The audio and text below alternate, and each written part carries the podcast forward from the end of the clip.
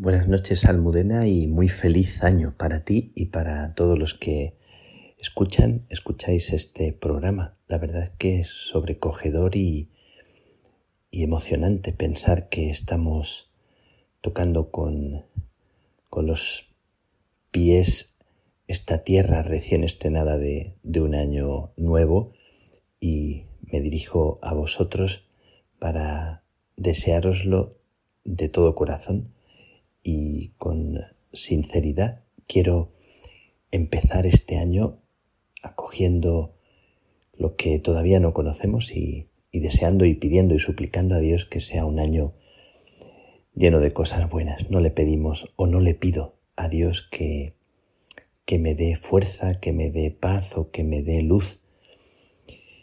Le pido al Señor que en medio de todo lo que suceda este año que viene, me dé la capacidad de descubrir la luz que se esconde en la claridad y también en los momentos oscuros, que me dé la valentía que se esconde en la fuerza y también que se esconde en los momentos de debilidad. Y le pido que, que me dé la capacidad de descubrir la comunión y la fraternidad en medio de las situaciones de paz y también en las situaciones de conflicto, en las situaciones de guerra.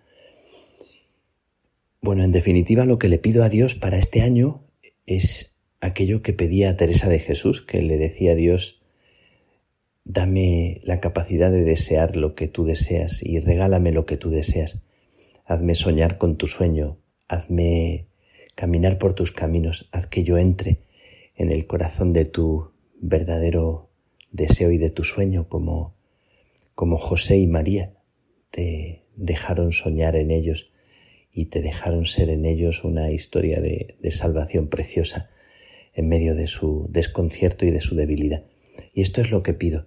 No, no le pido al Señor que me dé seguridades para este año que, que empieza porque, porque me siento muy pobre y, y me siento muy pequeño.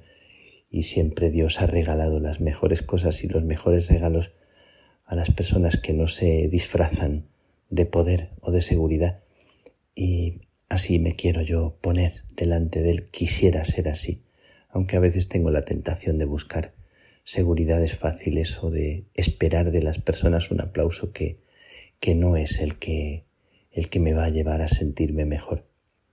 Bueno, pues mira, Almudena, estoy en tierras del norte, en tierras nevadas, estoy en tierras en las que al aterrizar hacía menos siete grados eh, y en algunas ocasiones temperatura térmica de menos 13, menos 14. Bueno, estoy en Polonia y estoy recorriendo Polonia, estoy visitando comunidades, estoy yendo a comunidades de hermanos, de hermanas y estoy sentándome con ellos y a tomar un café, a comer, a celebrar, a vivir con ellos estos días que son tan especiales y, y acogiendo, escuchando, mirándolos, abrazando, dejándome abrazar. Bueno, y hoy he vivido un momento muy especial, sagrado, un momento sobrecogedor, de esos que no te ponen los pelos de punta, pero te ponen el corazón en vilo y te ponen el alma al desnudo. Y un momento de esos en los que tocas la carne de Jesús, podría decir, yo creo que en ningún momento uno toca tanto o besa tanto la, la herida y la presencia de Jesús. Voy a decir una, una cosa un poco fuerte, más que incluso cuando uno está en la, en la misa o, o rezando intensamente, por supuesto, que cuando se toca la carne de, de un enfermo o de un anciano que está totalmente postrado. Bueno, pues hoy visitando una comunidad de carmelitas descalzas aquí en, en Cracovia, donde me encuentro, en medio de este frío he vivido la, la calidez, el ardor, el fuego de una presencia débil, frágil en la hermana Teresita.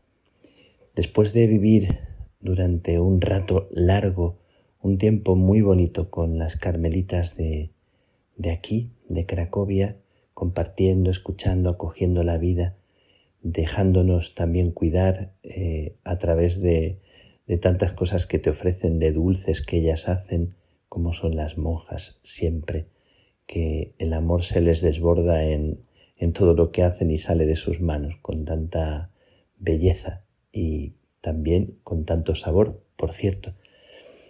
En un momento antes de marcharnos, antes de, ir hacia la puerta de salida, la priora nos ha pedido que si podíamos ir a, visitar a una hermana. Este momento siempre es sagrado, siempre es un momento sobrecogedor. Y hemos ido por el pasillo solos, los dos hermanos que estábamos, y hemos entrado en la habitación, en la habitación que estaba en la cama sola, una ventana llena de luz y un San José en la ventana que la hermana podía ver y mirar desde su cama. Hemos visto a una hermanita que apenas hablaba, que solo movía los ojos, que sonreía y, que apenas abría la boca. Hemos estado con ella un, ratito, un momento especial. Y bueno, yo le he bendecido, le he puesto la mano en, su frente, me, he conmovido pensando que su vida está como en un hilo y que su vida es como la de un niño recién nacido que necesita que se le haga todo. Miraba con sus ojitos así como de, niña, y luego le he dado un beso en la frente, un beso y una bendición. Esto que, que yo ahora quisiera hacer con cada uno de vosotros, los que me escucháis, y que quisiera que vosotros hicierais en vuestro corazón con, con cada persona que tenéis al lado.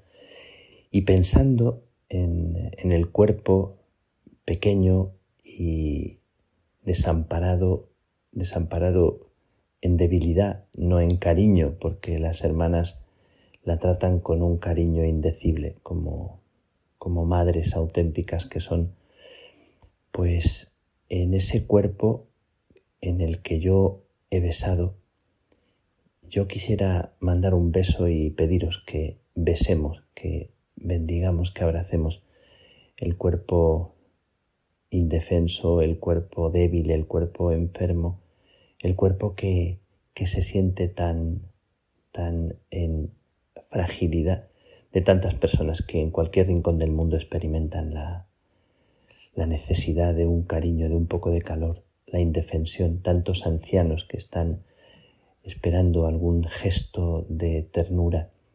Bueno, pues que no tienen la suerte que tiene Teresita, la hermana Teresita, de tener hermanas que la visitan con tanta frecuencia o, o alguna persona que se acerca y les bendice. En ella me he sobrecogido y también lo que, lo que me pasa es que he sentido que, que en realidad es ella la que, la que me bendecía a mí. Es el Señor el que me, me bendecía y me tocaba por dentro.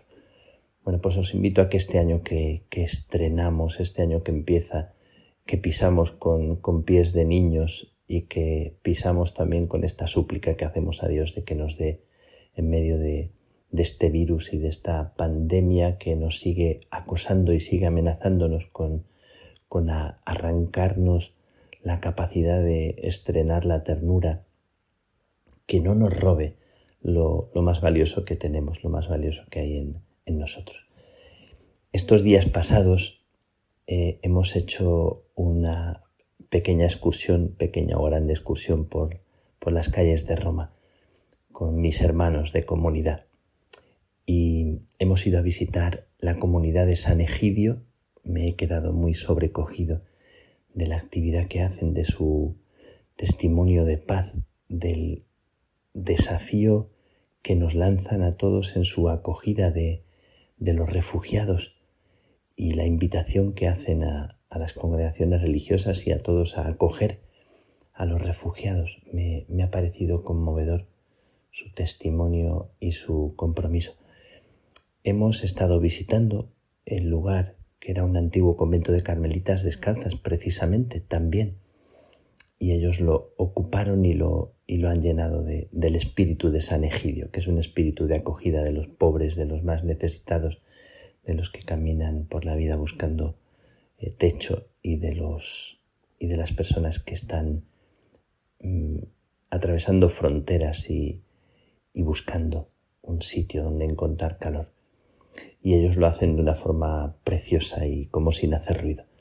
Después de visitar la iglesita pequeña y ver el Belén, en el Belén había personajes muy, muy interesantes porque junto al portal en un lado había un musulmán, había un budista, había un rabino, había distintos personajes que estaban allí como conviviendo, como haciendo presencia de comunión, haciendo como presencia de un mundo unido, aunque nuestro mundo esté tan, tan amenazado de división. Y ahí en el portal del Belén de San Egidio se producía como, como una parábola de comunión.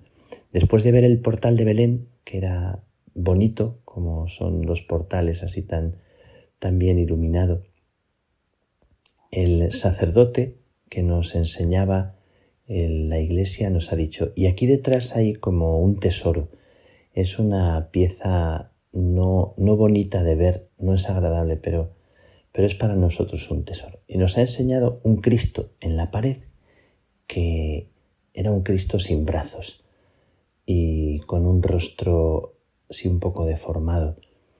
Era como una pieza de madera ya gastada, muy gastada. Y nos ha dicho, este es el Cristo de la impotencia. Es el Cristo que sin brazos abraza a todos y salva al mundo. En realidad nosotros somos sus brazos, somos los brazos de Él que, que necesita que a través de nosotros tantas personas sean abrazadas. Bueno, pues me ha, me ha tocado mucho, me ha conmovido mucho el Cristo de la impotencia, además con esa palabra, que resulta como una palabra un poco incómoda y desagradable, hablar de impotencia en nuestro tiempo y que tanto cuadra con, con el crucificado y con el recién nacido, que en este tiempo de Navidad se juntan, se dan como la mano, el recién nacido indefenso absolutamente, y el crucificado, el crucificado que tiene las manos atadas a la cruz y que en esa impotencia salva al mundo. Me conmueve mucho ese Cristo y, y os lo voy a os lo voy a enviar para que lo veáis, porque es una figura para rezar, para rezar con ella. Y estos días también que en el Evangelio aparecía la figura de Simeón y de Ana, que reciben al niño Jesús, me conmueve mucho siempre pensar en, el anciano Simeón que toma en brazos al niño. Me parece una, una imagen, un icono muy bonito para pensar en, en el año que termina, en el viejo año y en el niño recién nacido que, que estrena la vida. Esa combinación, esa fusión, esa imagen tan bella, bellísima de un anciano que toma en brazos al, al niño en la vida que, que, termina y que comienza, que siempre está comenzando y, terminando. Y recordaba a algunos ancianos que, que últimamente me han conmovido, como el padre Bonifacio, que está en el Teresianum y que tiene 101 años casi, y que cada vez que me ve y le dicen los que están al lado al oído, es el padre general, él con grande voz, Padre general, Padre general, dice, y se, se le ilumina la cara, sonríe y me extiende la mano. Y siempre la, la hermana que está cuidándole le dice que, que me bendiga. Eh, entonces él saca la, mano de la mantita y me bendice. Me sabe muy bien esa bendición del Padre Bonifacio. Y yo también le bendigo y también le impongo mi mano y, y, le doy su bendición y él hace la señal de la cruz lentamente, despaciosamente, como, como un anciano con, con esa reverencia. Y me voy y me despide sonriendo y levanta su mano. Y he recordado también al, a mi hermano y padre José Vicente Rodríguez, que os he contado alguna vez que se quedó huérfano a los dos años de padre y madre, murieron de tuberculosis, y que se ha pasado la vida eh, enfermo y que ahora cumple eh, precisamente el día 2, 96 años y tiene una vitalidad en el corazón, en la mirada y en el ánimo que me conmueve. Y es un ejemplo vivo para mí, precioso, de una persona a la que quiero mucho y, y que es como un amigo, un padre y un hermano. Entonces me conmueve mucho siempre el testimonio de, de, su vida. Y estos días he recordado también en, al pensar en la ancianidad en el Padre Santiago. Creo alguna vez haber dicho ya que, que cuando quise destinar al Padre Santiago, quise hablarle y decirle que le había pensado para un convento nuevo, esto se lo dije hace varios años, y le dije, he pensado destinarte. Y él me dijo antes de que yo terminara la frase, mándame donde quieras, que donde me mandes yo seré feliz. Tenía ochenta y tantos años cuando me respondió así y me dejó paralizado, me dejó profundamente conmovido. Recuerdo a estos tres ancianos y recuerdo también que me acaban de mandar la carta de edificación, me acaban de mandar la, la vida de María Antonieta, que es una carmelita que ha muerto también hace poquito, hace no mucho, con 100 años en Nazaret, y que al oído me susurró cuando la visité hace unos, unos años, me dijo cuando era joven, sentí que Jesús me decía, yo seré tu casa siempre, yo cada día te, te querré, cada día estaré contigo y moraré más en ti. Eh, dijo con estas u otras palabras y me lo decía como con cara de niña, mirándome como quien dice un secreto al corazón. Bueno, recuerdo a estos ancianos y recuerdo la vida que nace. Recuerdo que, que estos días ha hecho un año una niña que se llama Candelaria, de la que alguna vez os he hablado y ha hecho un añito. Y esa niña que es un milagro de vida porque su mamá no quiso tomar medicación para evitar el dolor, para poder hacer que naciera sana, está aquí y ha cumplido un año, recordando a los ancianos que acompañan nuestra vida y que nos bendicen recordando a Candelaria y a tantos niños que, que luchan por vivir y algunos que no llegan a nacer, recordando que la vida es un milagro precioso y que no le pido a Dios que me regale facilidades ni que me evite las dificultades. Le pido que me enseñe a amar, le pido que me enseñe a ser humilde, le pido que nos enseñe a estrenar la ternura y que ningún virus, ninguna pandemia nos impida pensar y sentir que, que este puede ser un precioso año para abrazar y bendecir, para besar la frente y el corazón de cada persona. Así que ahora beso tu frente, beso tu corazón, te bendigo y también te dejo que beses mi frente y me bendigas. Y le pido a Dios que te bendiga hoy y todos los días de este año y del resto de tu vida.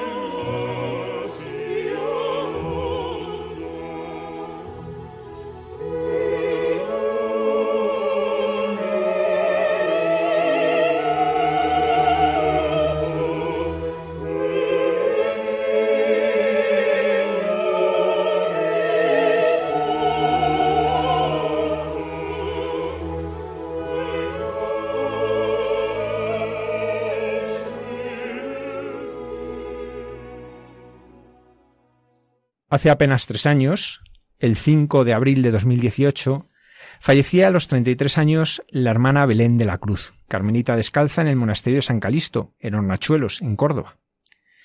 Muy pronto la carta de edificación, que la priora del Carmelo escribe trazando una breve semblanza de la carmelita que ha fallecido, se empieza a difundir e incluso se traduce al inglés. ¿Por qué la vida de una joven monja ha suscitado tanto interés? ¿Por qué está ayudando tanto?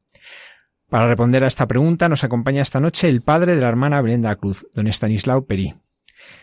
Buenas noches, don Estanislao. Buenas noches, padre. El 1 de octubre de 2005, Belén Perí Osborne se convierte en la hermana Belén de la Cruz. ¿Cómo fue ese día? Hombre, fue un día intenso, un día intenso. Quizás más intenso fue la noche anterior, eh, porque donde yo creo que tanto ella como nosotros dormimos, no dormimos mucho. Eh, estábamos solamente la familia, bueno, sus dos abuelas que vivían entonces, sus dos hermanas, tíos, primos y algunos amigos muy íntimos. Recuerdo que antes de entrar ella se fumó su último pitillo de una sola calada. Eh, eh, yo creo que aquello ardió a toda, a toda velocidad. Nos dio un abrazo uno a uno a todos los que estábamos allí y bueno, menos mal que la madre priora eh, nos había advertido de lo del momento al oír el cerrojo de la puerta arreglar al cerrarse. Como ya nos lo había advertido, pues no nos afectó tanto, tanto ese momento. Pero yo diría que quizás son eh, los días y los meses posteriores los más duros para nosotros y para ella, pues la separación era muy dura, era una niña muy de familia, estábamos muy unidos, y adaptarse a una vida de pobreza, de obediencia, y en una comunidad no es nada fácil, como así en alguna carta nos lo escribió después, y algunas de las amigas suyas que después, curiosamente, han sido mm, alguna novicia eh, en el Carmelo, se lo decía, esta es una vida muy bonita, pero no es fácil. Eh, nos ayudó sobremanera unas llamadas telefónicas semanales que nos hacía la madre priora contándonos cómo estaba y por supuesto las visitas de cada del mes, de todos los meses, donde poco a poco nos íbamos adaptando al locutorio, que con el tiempo, con el paso de todos estos años, yo muchas veces le decía cogería una rota flexi, cortaría, pero después al cabo del tiempo el locutorio se convirtió para nosotros, como me dijo uno, un amigo mío que vino, nos acompañó una visita, esto parece un cuarto de estar porque aquí se habla de todo y de todo con toda libertad. Y era verdad, eh, era así, fue así. ¿Por qué Belén añade el de la cruz a su nombre al entrar en el convento? Bueno, ella lo hemos oído en la carta, lo menciona, en esa carta primera ella siempre menciona eh, la cruz. Ella siempre decía que la cruz es una bendición y siempre decía cuando un sacerdote te da la bendición, te, lo hace en la señal de la cruz. Y, cuando nos antiguamos, lo hacemos con la señal de la cruz. Eh, y además en muchísimas cartas de las que ella escribía menciona la cruz. Por ejemplo, eh, he traído aquí anotada una que en una de sus cartas dice eh, dice, la, la cruz la tiene todo hombre, cristiano o no, pero el que cree en Dios es capaz en toda situación de levantar los ojos al cielo, sabiendo que aquí estamos solo de paso y que la verdadera vida es la de arriba. Y, y también eh, en muchas ocasiones decía que cuando el Señor te manda una cruz, también demanda las fuerzas para cargarla, ¿no? Eh, y, y, en las cartas ellas siempre eh, el tema de la cruz lo, trataba muchas veces, pero siempre desde el punto de vista ese de, de, que era una bendición, una oportunidad y que Dios siempre te ayudaría a, a, salir adelante. ¿no? ¿Cómo fueron sus años de Carmelita? Bueno, pues yo creo que podemos decir, no sé, que fueron unos años de crecimiento en la fe, por supuesto, ella en su vocación y, y también nosotros, toda la familia y los amigos. Eh, su hermana Belén en una carta que nos, Carlota, perdón, en una carta que nos mandó al poco tiempo de fallecer, eh, la definió muy bien, dice, es su sencillez y al mismo tiempo su profundidad. Como siempre, desde la sombra era la luz y como eligiendo aislarse se convirtió en el centro de todo. Y es cierto porque eh, las visitas, le teníamos que organizar la del mes. ¿Quién viene? Venimos, iban los primos, eh, le, hacían regalos el día de, su, de su santo. Es decir, que ella, estando en el convento, participó y hizo participar a toda la familia de su vida, con lo cual no cabe duda que irradió curiosamente desde las tapias de un convento eh, y, y, de hecho hemos visto cantidad de gente que recibía cartas suyas que conservaba y por eso nos las han mandado fotocopiadas. Algunas las tenían plastificadas como, como una oración y la verdad que, que algunas son verdaderas oraciones, sí. En 2017, sus dos hermanas, Claudia y Carlota, sus hijas, se casan en el convento de San Calisto, lo que sería un acontecimiento muy grande. Pero entre medias de estos dos acontecimientos gozosos sucede algo. ¿Qué pasó? Bueno, eh, sus hermanas nos anunciaron su deseo de casarse en San Calisto, Claudia en junio y Carlota en septiembre del mismo año. Nos encantó que ellas quisieran casarse allí para que estuviera presente su hermana, aunque Belén les insistía que allí era mucho más complicado, porque está en medio de Sierra Morena, era una complicación, y era mucho más fácil que lo hicieran en el puerto de Santa María, donde vivía la mayoría de la familia, ¿no? Y que no lo hicieran por ella. Pero bueno, la boda de Claudia se celebró, fue una boda preciosa, pero a la semana nos llamó la madre priora para decirnos eh, que Belén había tenido un dolor abdominal muy fuerte y que la iban a llevar al hospital eh, de Córdoba, como siempre hacían cada vez que tenía que salir al dentista o algo, siempre avisaban a la familia. Y bueno, porque creían que podría ser, no sé, una peritonitis, una apendicitis, algo similar. Y nosotros en un principio tampoco le dimos importancia, pero cosas de la providencia, dijimos, mira, vamos a coger el coche y vámonos a Córdoba. Y cuando llegamos, nos dijeron que estaba en una habitación. Y en el momento de llegar nosotros a la habitación, en ese mismo momento entraba el médico y dio la noticia, que era un tumor en el ovario y que estaba extendido. Estábamos Belén, la hermana enfermera que la acompañaba, y nosotros. Eh, desde luego fue un mazazo. Ella lo asumió serena, pero cuando salió el médico se le saltaron un, par de lágrimas. Son las únicas que le he visto en toda la enfermedad. Eh, había que operar y había que operar pronto y la operación además la tenía que hacer un especialista porque ya había salido del ovario y gracias a Dios ese especialista lo había en Córdoba y unos días después fue operada, en principio con éxito, aunque con todas las reservas que estas operaciones tienen. Su recuperación fue muy buena y comenzaron los ciclos de quimio que resultaron muy complicados, pues pues estos ciclos no se pudieron completar porque les daba una reacción alérgica realmente brutal. Quizás yo la primera vez que le dio la, reacción que se puso completamente colorada con los ojos, con la sangre, eh, yo creí en ese momento que, que se moría eh, bueno, no, se le podía, el tratamiento era inválido porque nunca se le podía completar. Bueno, eh, al, al, final decidimos, bueno, antes de eso quizás ella se recuperó un poco, curiosamente, y en septiembre se pudo casar su hermana Carlota y ella ese día lo escribió además. No tuvo eh, ningún dolor de espalda y tocó el órgano, que ella era la que tocaba el órgano en la misa y se pudo celebrar. Pero en octubre, ante el resultado que tenían los, los no tratamientos, se deciden que los tratamientos se pueden hacer en Madrid, donde gracias a Dios los pudo recibir sin reacción alérgica ninguna. Eh, esto, curiosamente, le permitió volver al colegio mayor del Mater Salvatoris, cosa que ella siempre consideró un regalo de Dios, porque no cabe duda que su entrada en el convento pues eh, había renunciado a volver a Madrid o, o y mucho menos al colegio mayor. Ya nos ha ido contando alguna cosa de cómo vive ya la enfermedad, pero si lo tuviese que resumir, ¿cuál fue la vivencia de este momento para ella? Bueno, ahora eh, yo lo resumiría con una paz y una tranquilidad admirable. Es decir, eh, como ella misma lo escribió, ella, eh, la parte del periodo de la, enfermedad de Córdoba, la, madre priora le dijo que por qué no escribía las sensaciones de la enfermedad, de su, de y ella la escribió y, empieza diciendo, por obediencia escribo sobre mi cáncer. ¿no? Y en una de las frases dice, en medio de todo esto tengo una paz y una tranquilidad que entiendo que no vienen de mí. Entiendo que estoy enferma, pero que Dios está detrás de cada cosa que me pasa, que me quiere mucho y que todo es para mi bien, de ahí mi paz.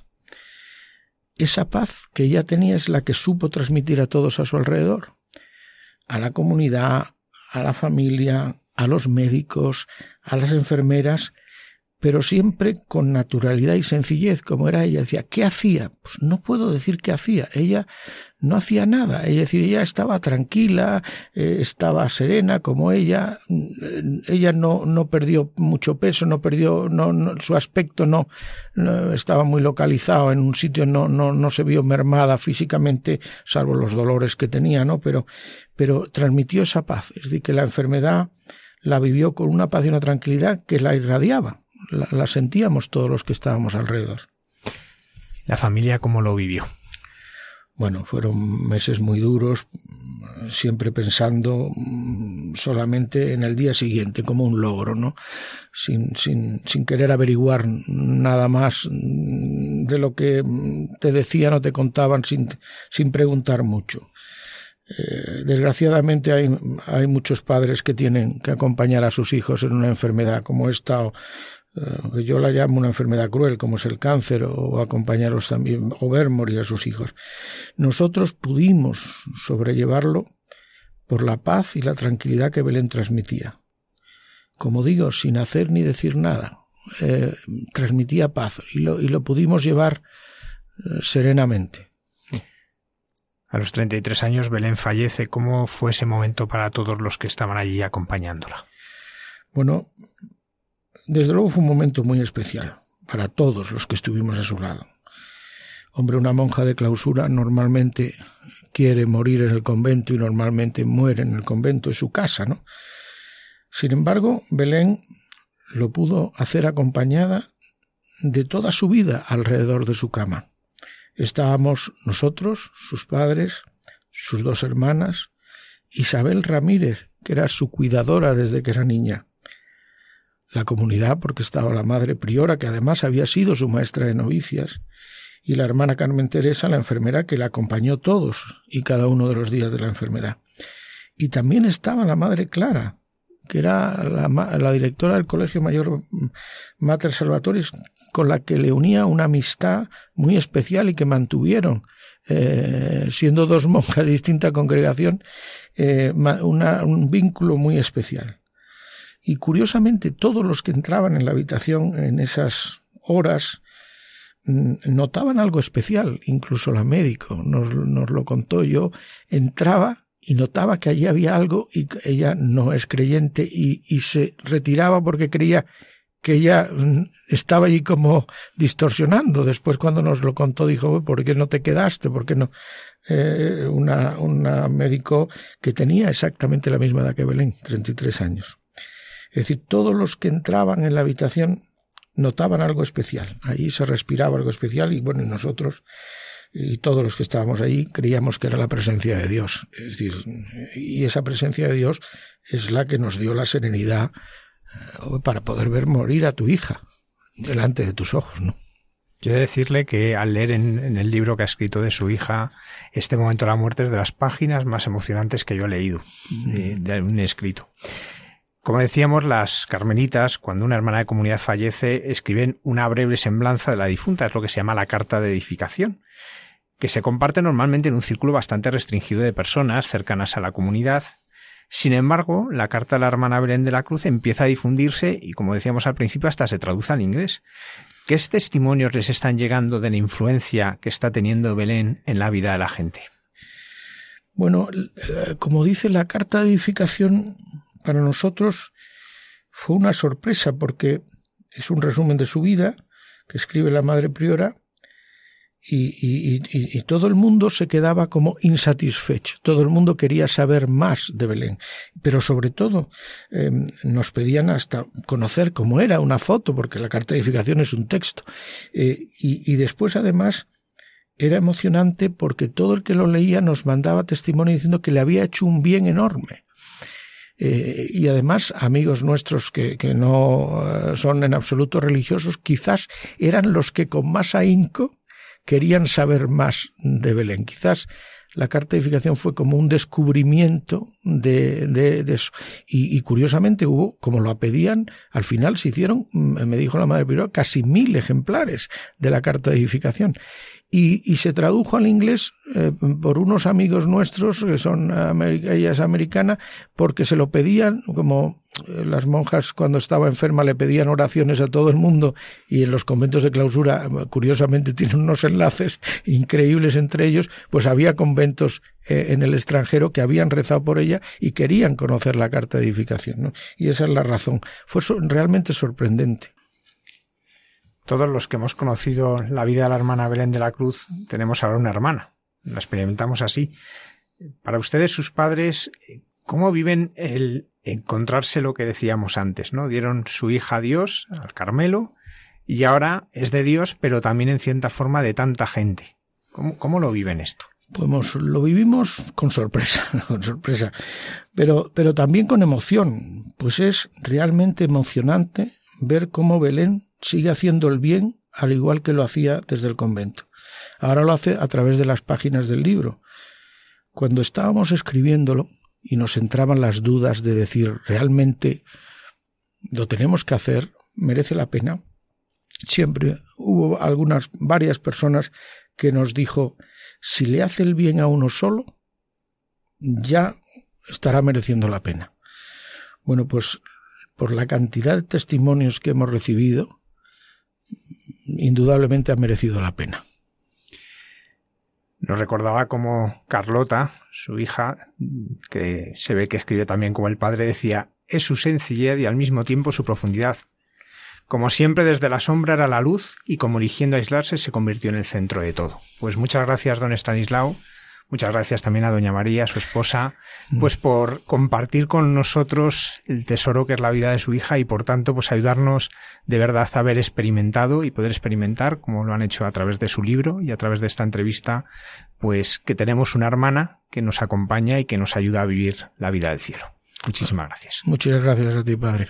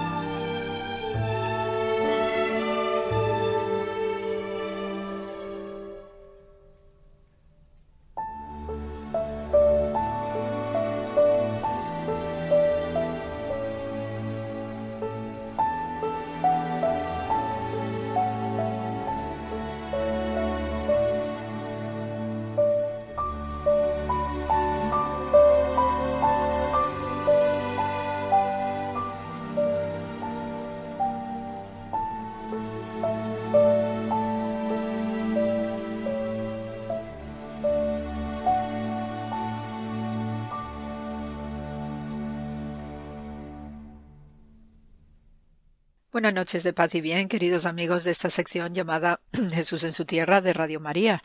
Y en primer lugar, pues eh, felicitaros eh, de corazón esta Navidad y en estos momentos tan santos que estamos viviendo, que siempre nos invita a reflexionar y a recordar que eh, Dios siempre está con nosotros y vuelve cíclicamente todos los inviernos por estas fechas y trae una alegría muy especial con esta familia tan especial como es la de la Sagrada Familia.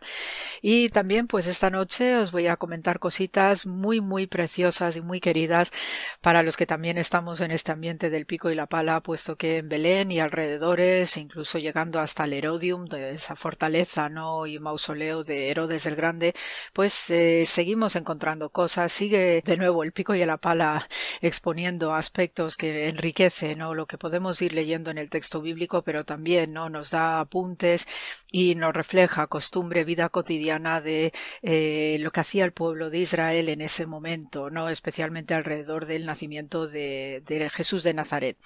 Entonces, en primer lugar, pues voy a empezar ah, leyendo Miqueas 4, 8, 9 y un primer dato que nos da este profeta. Y tú, oh torre del rebaño, fortaleza de la hija de Sión, hasta ti vendrá el señorío primero, el reino de la hija de Jerusalén. Ahora, ¿por qué gritas tanto? ¿No hay rey en ti? ¿Pereció tu consejero que te ha tomado dolor como de mujer de parto? Ah, el detalle y el apunte ¿no? que nos llama la atención a nosotros es eh, la expresión torre del rebaño.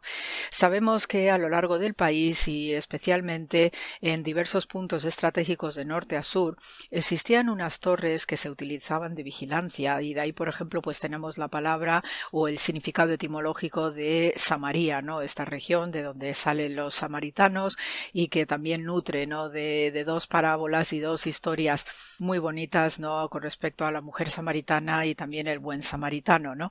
Entonces, eh, Samaria pues tiene una raíz, una etimología que significa eso, ¿no? Vigilar, guardar, custodiar y desde el punto de vista litúrgico pues también es observar los mandamientos, ¿no? Hay que estar vigilantes también para cumplir con lo que Dios nos dicta. Entonces, en el sentido, digamos, físico y material, pues eh, ya os digo que había una serie de emplazamientos a lo largo del país que tenían unas torres que llamamos eh, migdal en hebreo o migdalot, ¿no? Es por eso se tiene este tratamiento de femenino, ¿no? La torre y servía, pues eso, para crear vigilancias a lo largo del camino, también vigilancia desde el punto de vista territorial, pero especialmente también vigilaban los rebaños de los pastores porque Obviamente había problemas en ocasiones, pues porque hubiera un ataque de algún animal salvaje o también porque apareciesen eh, ladrones en el entorno y eso pues ayudaba también a que los pastores, pues gracias a esos guardianes o esos vigilantes, pues eh, también le echaron un ojo a sus rebaños, sobre todo cuando tenemos eh, rebaños o manadas extensas. a, una, a una distancia equidistante entre Belén y Jerusalén, pues tenemos una torre llamada Migdal Eder y eh, se la conoce popularmente como la Torre de los Rebaños y que está ubicado en lo que eran los antiguos terrenos del patriarca Jacob, ni más ni menos, ¿eh? o sea que tiene también una larga tradición de, de costumbres que arranca desde tiempos eh, premonárquicos, no premonárquicos me refiero pues a la monarquía de Shaul y especialmente David y Salomón y ya desde entonces pues existía esta costumbre eh, relacionado con la vigilancia, digamos, social, pero también del conjunto de los rebaños de los pastores.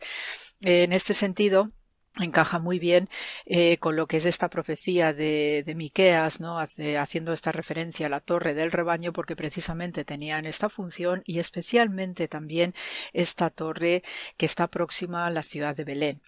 Eh, tiene mucho sentido eh, para más costumbres y además preciosísimas que os voy a comentar en el programa de esta noche, porque eh, también eh, enlazando con lo que es el simbolismo y el significado del pesebre de Belén, eh, contaros pues que gracias a la arqueología se están descubriendo muchos más de estos pesebres en la zona y que sobre todo alrededor de esta torre llamada Migdal Eder. Eh, los pesebres que se utilizaban en Belén y también en otras partes del país eh, no eran los pesebres que nosotros entendemos o tenemos en la costumbre occidental de madera, ¿eh?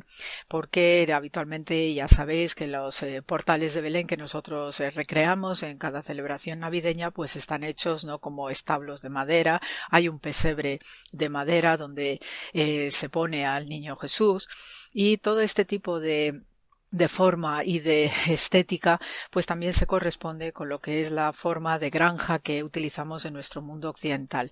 En el caso oriental y en el caso especialmente de gentes de labranza, y esto quizás en algún momento también me habréis oído eh, comentar más aspectos, era muy habitual que la gente de campo, la gente que trabaja en los campos, en la agricultura, como la que eh, tiene ganados, pues es muy normal que vivan en cuevas. ¿eh? Este tipo de estancias o de o de casas, viviendas troglodíticas, pues suele ser un eh, frecuente en todo el Oriente Próximo antiguo. También tenemos pues ciudades cuevas en la Capadocia, ¿no? De, lo que es la actual Turquía. Y esa costumbre pues nos llega también al mundo occidental en los primeros tiempos, ¿no? De aquellos primitivos cristianos, ¿no? Que están también ya haciendo su aparición en Occidente, pues da origen a lo que es la costumbre de la catacumba, que la catacumba normalmente está relacionado con el mundo funerario, pero también en sus orígenes hay un tema de fondo de eh, vivir clandestinamente porque todavía la religión emergente cristiana pues no era bien tolerada en el mundo romano. Entonces estas ideas ¿no? de vivir eh, bajo la tierra o utilizando cuevas, roquedales naturales, pues era un frecuente, un lugar común en la antigüedad, también porque de manera práctica pues eh, daba eh, un clima digamos razonable para vivir. Normalmente las piedras y sobre todo las cuevas pues suele tener una inercia térmica que hace que en verano, pues con las elevadas temperaturas, pues uno tenga fresquito y en el invierno, pues también eh, la tierra recoge, se reserva el calor eh, con el frío externo y proporciona este tipo de ambientación que es muy agradable para vivir y habitar. Entonces la costumbre antigua, pues consistía que en el fondo de la cueva, pues uno siempre ponía los enseres más valiosos, ponía también sus animales más importantes, en este caso las ovejas, o los corderos y después también pues se habilitaba un lugar para tener las familias. Entonces, en todo este entorno ¿no? del fondo de una cueva, pues allí se desarrollaba la vida cotidiana combinada con los animales y entonces en la propia roca pues se solían tallar pues diversos eh, digamos nichos por ejemplo para poner las lámparas de aceite o también se tallaban otra serie de objetos no pues, pues si para moler el grano de, de trigo y hacer harinas y especialmente para los animales se creaban unos comederos y unos bebederos trabajados en la propia roca o con la propia roca. Entonces este es el tipo de pesebre que se suele encontrar en el Oriente Próximo y especialmente en Israel y en concreto con esta zona de Belén que nos viene muy bien también para ilustrar cómo sería el nacimiento de, Jesús eh, en los inicios de la, de la era cristiana. Eh, un detalle muy bonito y que conecta pues esta costumbre de los pastores que viven en cuevas, que hacen estos bebederos y comederos de piedra y que utilizan además estas torres ¿no? de vigilancia de los rebaños, pues conecta muy bien con una eh, costumbre que ejercían los sacerdotes del templo de Jerusalén. Eh, los sacerdotes levitas que se encargaban de varias cosas en ese antiguo templo de Jerusalén, pues eh, eran ellos los que vigilaban el templo, también pues eran en algunas ocasiones eran los cantores, pero especialmente solían bajar a la ciudad de Belén a seleccionar los corderos del sacrificio ritual diario o del sacrificio de la Pascua judía al Pesach en las fechas que correspondiesen. Entonces eran los levitas quienes pues iban y venían de Jerusalén bajando hacia el sur, hacia eh, eh, Belén, donde realizaban estas gestiones y entonces se sabía pues qué pastores eh, criaban, tenían ovejas estupendas para criar precisamente a estos corderos que iban directamente al templo de Jerusalén porque eran de una calidad excepcional, solían no tener ninguna mancha, ninguna mácula que eran muy importantes y era la prescripción ritual no para el sacrificio en el templo, no los animales no debían tener ningún tipo de roto, ni ninguna herida, ni tener manchas, ¿no? En lo que es el pelaje. Y entonces los corderos de Belén, pues eran excepcionales para este menester. Eh, una vez que bajaban los levitas, pues se entretenían obviamente entre los diversos pastores para ir seleccionando esos corderos. Y es aquí que hay una imagen muy bonita que eh, para que podáis entender también el simbolismo del pesebre de Belén y que además sale de su dimensión habitual de lugar de o de sitio donde el niño Jesús pues está reposando, está durmiendo, es el único sitio posible donde María de Nazaret pudo depositar a su hijo, sino que desde el punto de vista judío tiene también unas connotaciones fabulosas a mi entender. Eh, precisamente por esta costumbre ¿no? de los eh, sacerdotes levitas de bajar a Belén para seleccionar los corderos que iban destinados al sacrificio del templo. La costumbre de estos sacerdotes era, una vez que ah, eh, seleccionaran a estos corderos inmaculados, los envolvían en paños de lino y los depositaban en estos bebederos o comederos de piedra. Si eh, normalmente si era un bebedero pues no tenía agua porque obviamente la criaturita no se le debía mojar ni siquiera ni mucho menos ahogar. Pero la piedra como es un símbolo poderosísimo de purificación en el judaísmo pues era el lugar ideal para tener reposando a estos corderillos ya envueltos en lino y así ya ser llevados al templo de Jerusalén con toda tranquilidad y sin que sufrieran ningún tipo de daño mientras estuvieran en ese momento de selección de los corderos. Entonces, inmediatamente, pues yo me pongo a pensar en el mensaje ¿no? que este super angelote le comunica a los pastores ¿no? que están ahí a la intemperie y que les dice que vayan a Belén a ver un acontecimiento eh, prodigioso. Imaginaos lo que en sus conciencias debieron conectar con el hecho de ver al niño Jesús reposando en uno de estos comederos de piedra, envuelto en sus pañales, como dicen los villancicos, o en esos en esas telas, ¿no? Para que el niño estuviese bien eh, guardadito. Imaginaos la fusión simbólica que debió darse en el, eh, la conciencia y en el espíritu de esos pastores, porque inmediatamente identificaron el simbolismo poderosísimo de ese cordero que sería el Cordero de Dios para ser llevado en sacrificio al templo de Jerusalén. Entonces, como podéis entender, pues los que estamos eh, metidos en este mundo de la arqueología allí en Tierra Santa, pues el hecho de ir descubriendo y de hecho recientemente pues han aparecido unos cuantos eh, comederos más, pues realmente es algo fabuloso, es algo que conecta muy bien con lo que se prescribía desde el punto de vista eh, ritual con estos sacerdotes levitas que bajaban a Belén por esos corderos del sacrificio. Todo este mundo, ¿no? De acerca de qué es lo que se permitía hacer en el templo, ¿no? Desde el punto de vista del dinero, desde el punto de vista del sacrificio eh, del cordero, etcétera, está prescrito en el Talmud, en el tratado Shekalim, y el tratado Shekalim viene de la palabra shekel, que significa pesar, literalmente, ¿no? Y también se utilizaba como unidad de medida, pues para diversos elementos, tanto animal como monetario, etcétera, que se utilizaba desde el punto de vista eh, del rito en el templo de Jerusalén. Ya en algún momento, pues os comentaré la importancia también del dinero con las prescripciones sacerdotales para que podáis entender precisamente el episodio de los mercaderes del templo. El caso es que tenemos un momento muy especial con este entorno donde eh, está esta torre fabulosa que realmente merece la pena visitar, ¿no? Está medio, medio en ruina, pero está plenamente identificada como este tipo de torres, ¿no? Que eh, se utilizaba de manera recurrente en todo Israel para vigilar los caminos, pero también vigilar, ¿no? Los, eh, los rebaños de los pastores y realmente es una auténtica maravilla que se haya preservado, que se conserven en su lugar histórico junto con todas las tradiciones que hay alrededor, como esta célebre Migdal Eder de eh, los campos que pertenecieran en su momento al patriarca Jacob. Entonces, el patriarca Jacob, ya sabéis, ¿no? Que hay esta referencia también mesiánica, ¿no? Acerca de la estrella de Jacob, ¿no? Que, que también avisa de los tiempos mesiánicos. Por tanto, tenemos un escenario simbólico que solamente puede darse allí en, eh, en Israel y que realmente nos ilumina cada vez más como esa estrella de Belén que también veremos veremos dentro de pocos días cuando vengan los Reyes Magos.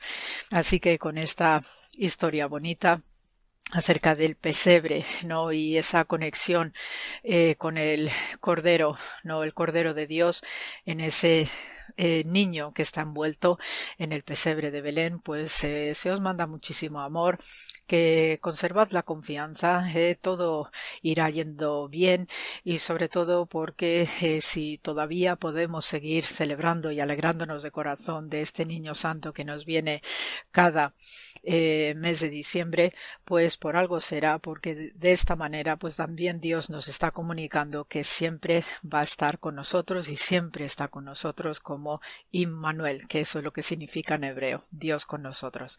Así que, como siempre, y hasta la semana que viene, gracias por la escucha y siempre paz y bien.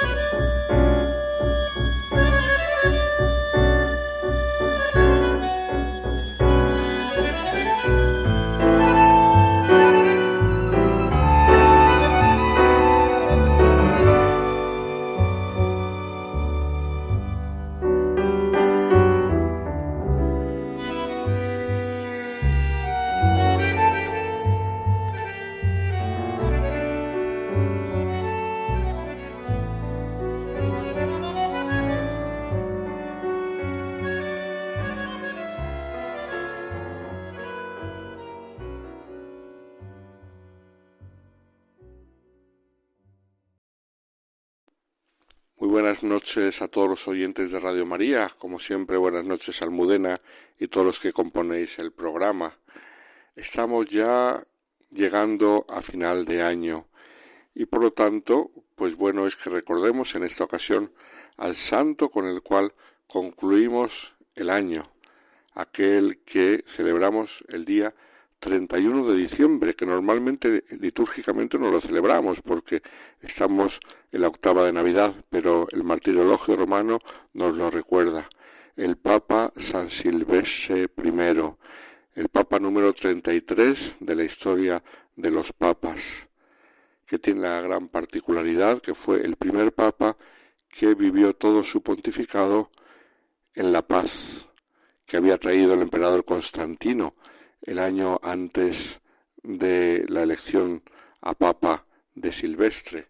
Fue elegido en el año 314 y en el año 313, como sabemos, el Papa había firmado el Edicto de Milán, por el cual se concedía total libertad de culto y de personalidad jurídica a la Iglesia cristiana.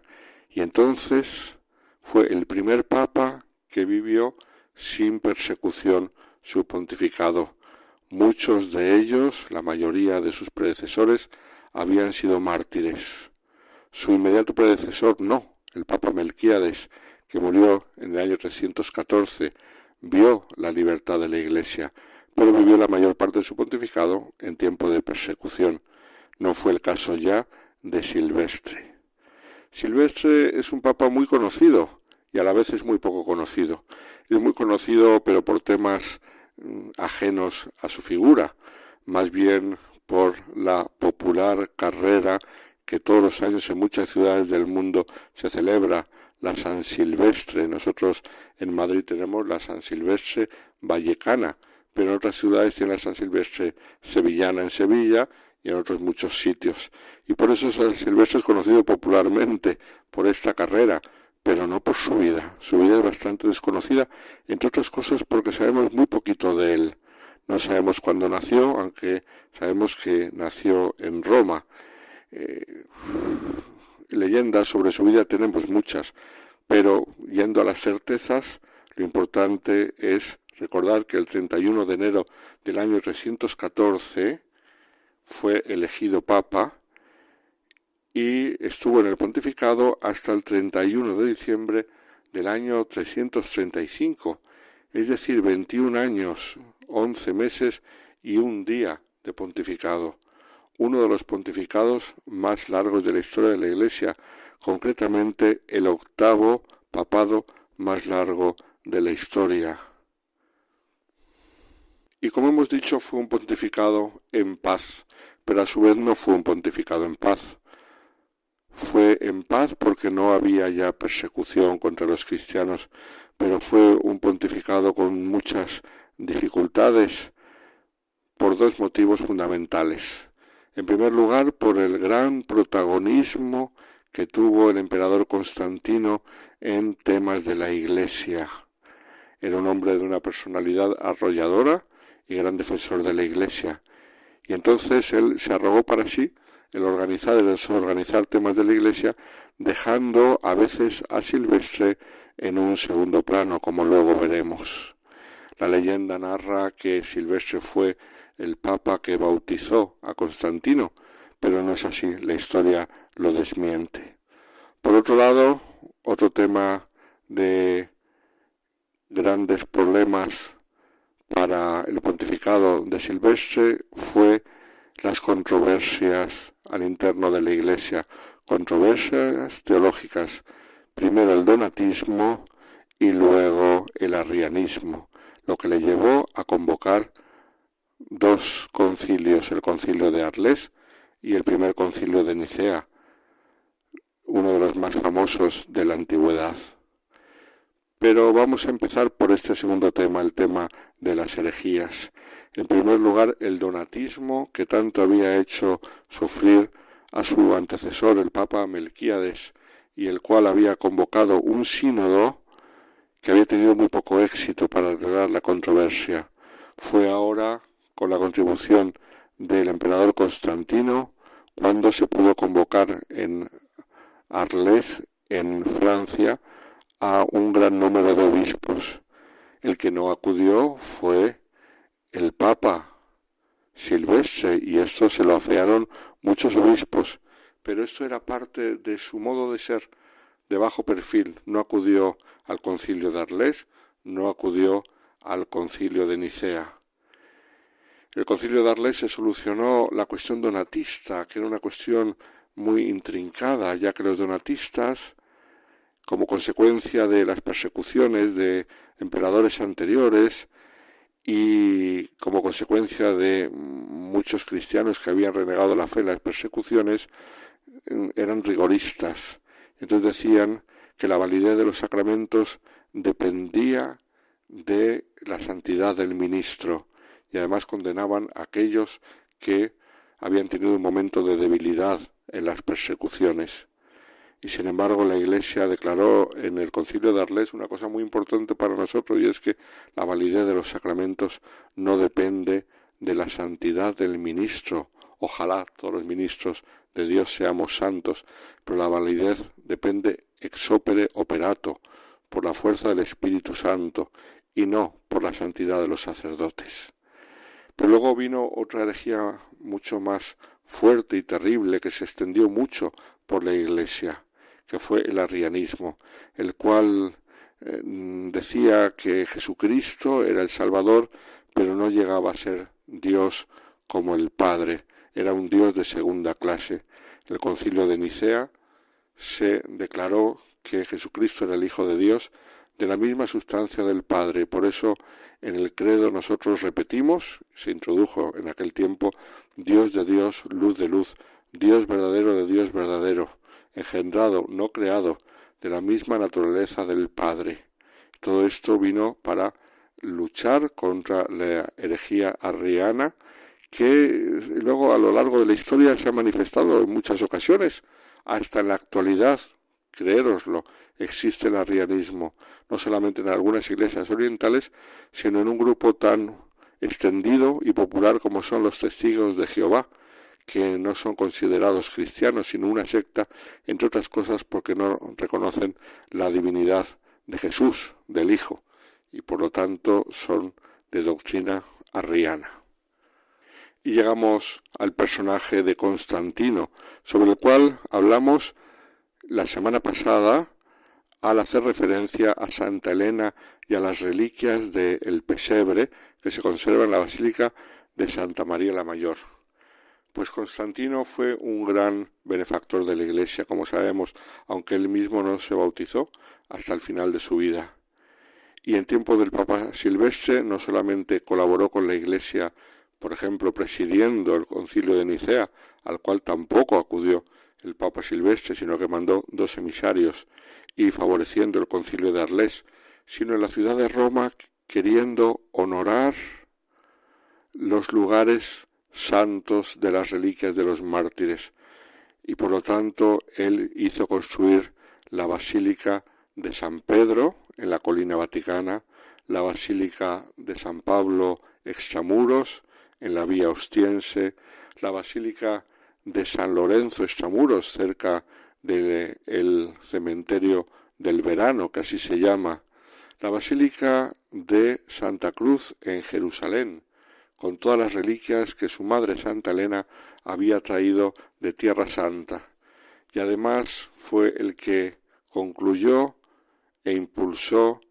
mm, la Basílica de San Juan de Letrán, que como sabemos está en la colina mm, laterana y que había sido una donación privada que se había hecho a, a la figura del Papa y en la cual se construyó esta basílica, la primera en la cristiandad dedicada a Jesucristo.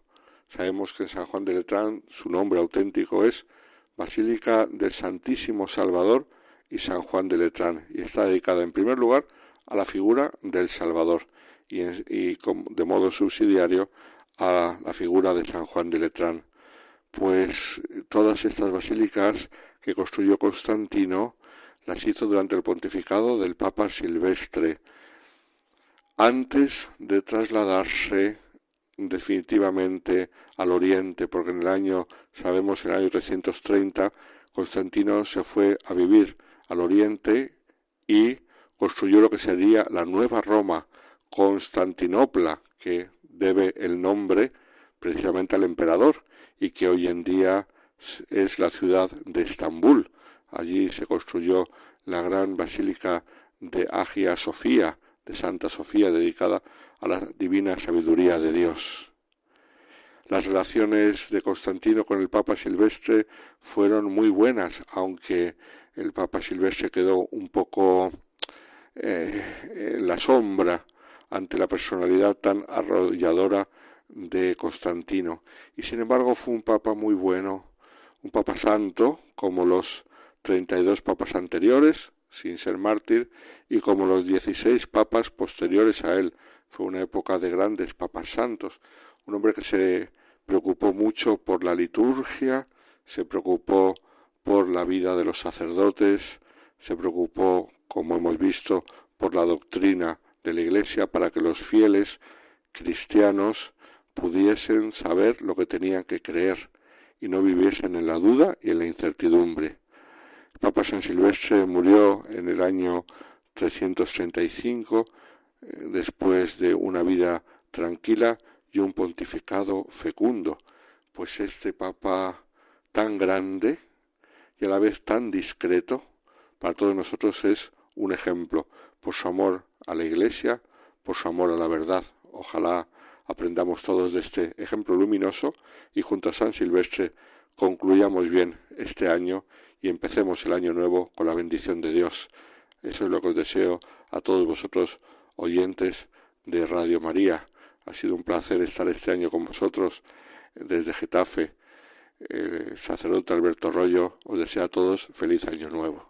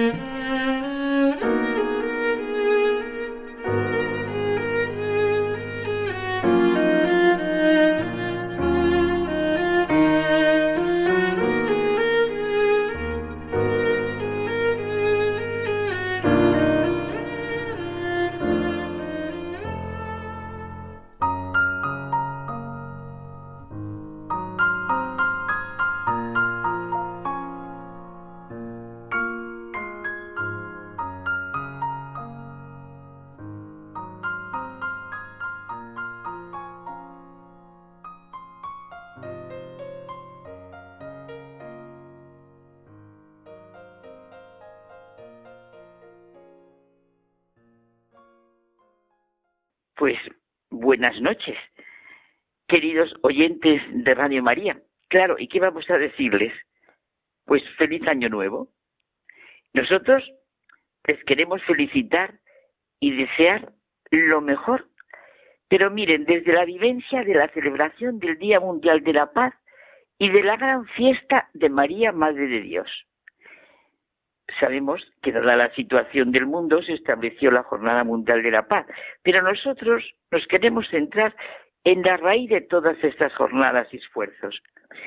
Y claro, esta semana, evidentemente, la paz está de lleno en la felicitación de nuestro feliz año nuevo. Y fíjate que es hay rutinas que tenemos que pensar y darle el contenido que realmente tienen porque nos deseamos feliz año nuevo, sí, y cada mañana nos saludamos con un buenos días, pero mm, nos lo tendríamos que decir ahora, ¿no? Con este feliz año, pero con, con ese ánimo, igual que cada mañana nos damos el buenos días, ¿no? Deseando de verdad que sean unos buenos días, ¿no te parece?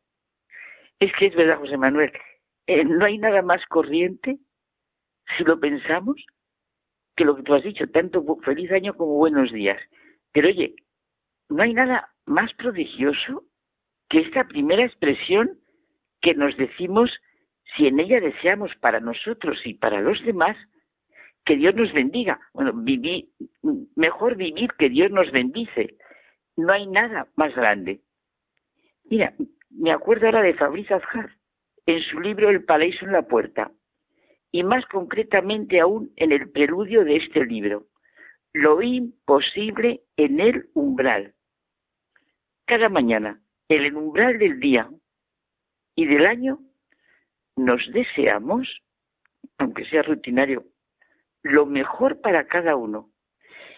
Pero es que, aunque sea demasiado profundo, pues aquí está la trascendencia y la eternidad que subyace en cada año y en cada momento de nuestra vida, porque cada, cada día, cada momento son peldaños de vida eterna.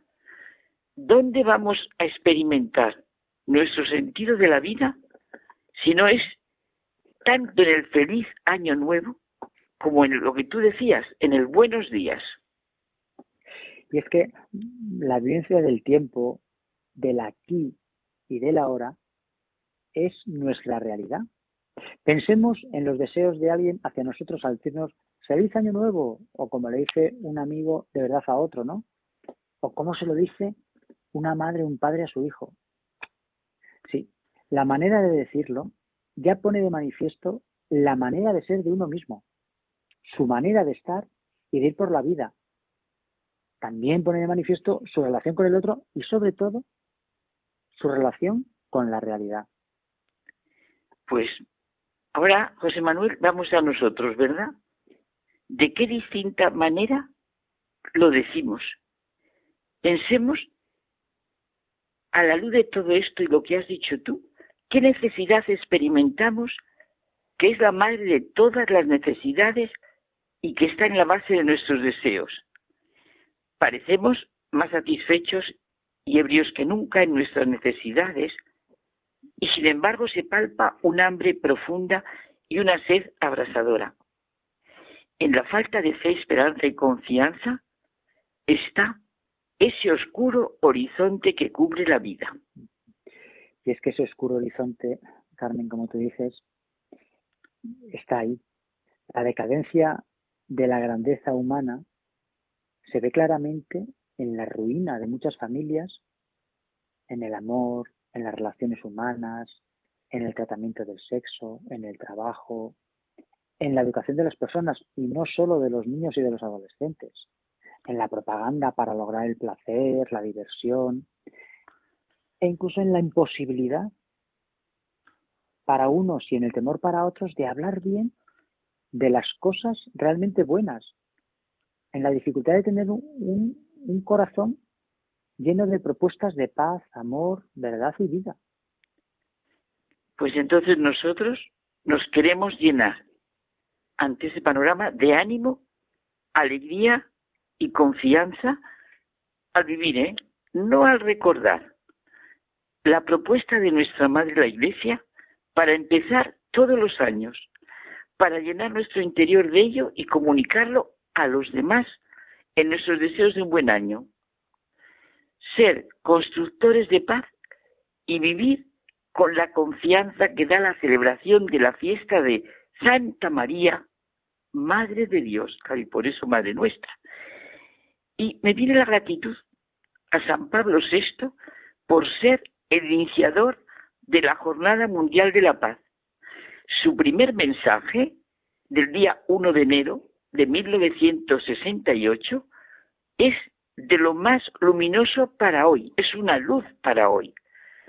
Se dirigió a todos los hombres para exhortar, exhortarlos, no sé qué he dicho, a celebrar el Día de la Paz en todo el mundo, el primer día del año civil del 1 de enero de 1968. Y su deseo fue que cada año se repitiese esta celebración como presagio y promesa que describe el camino de la vida en el tiempo y que sea la paz la que domine el desarrollo de la historia.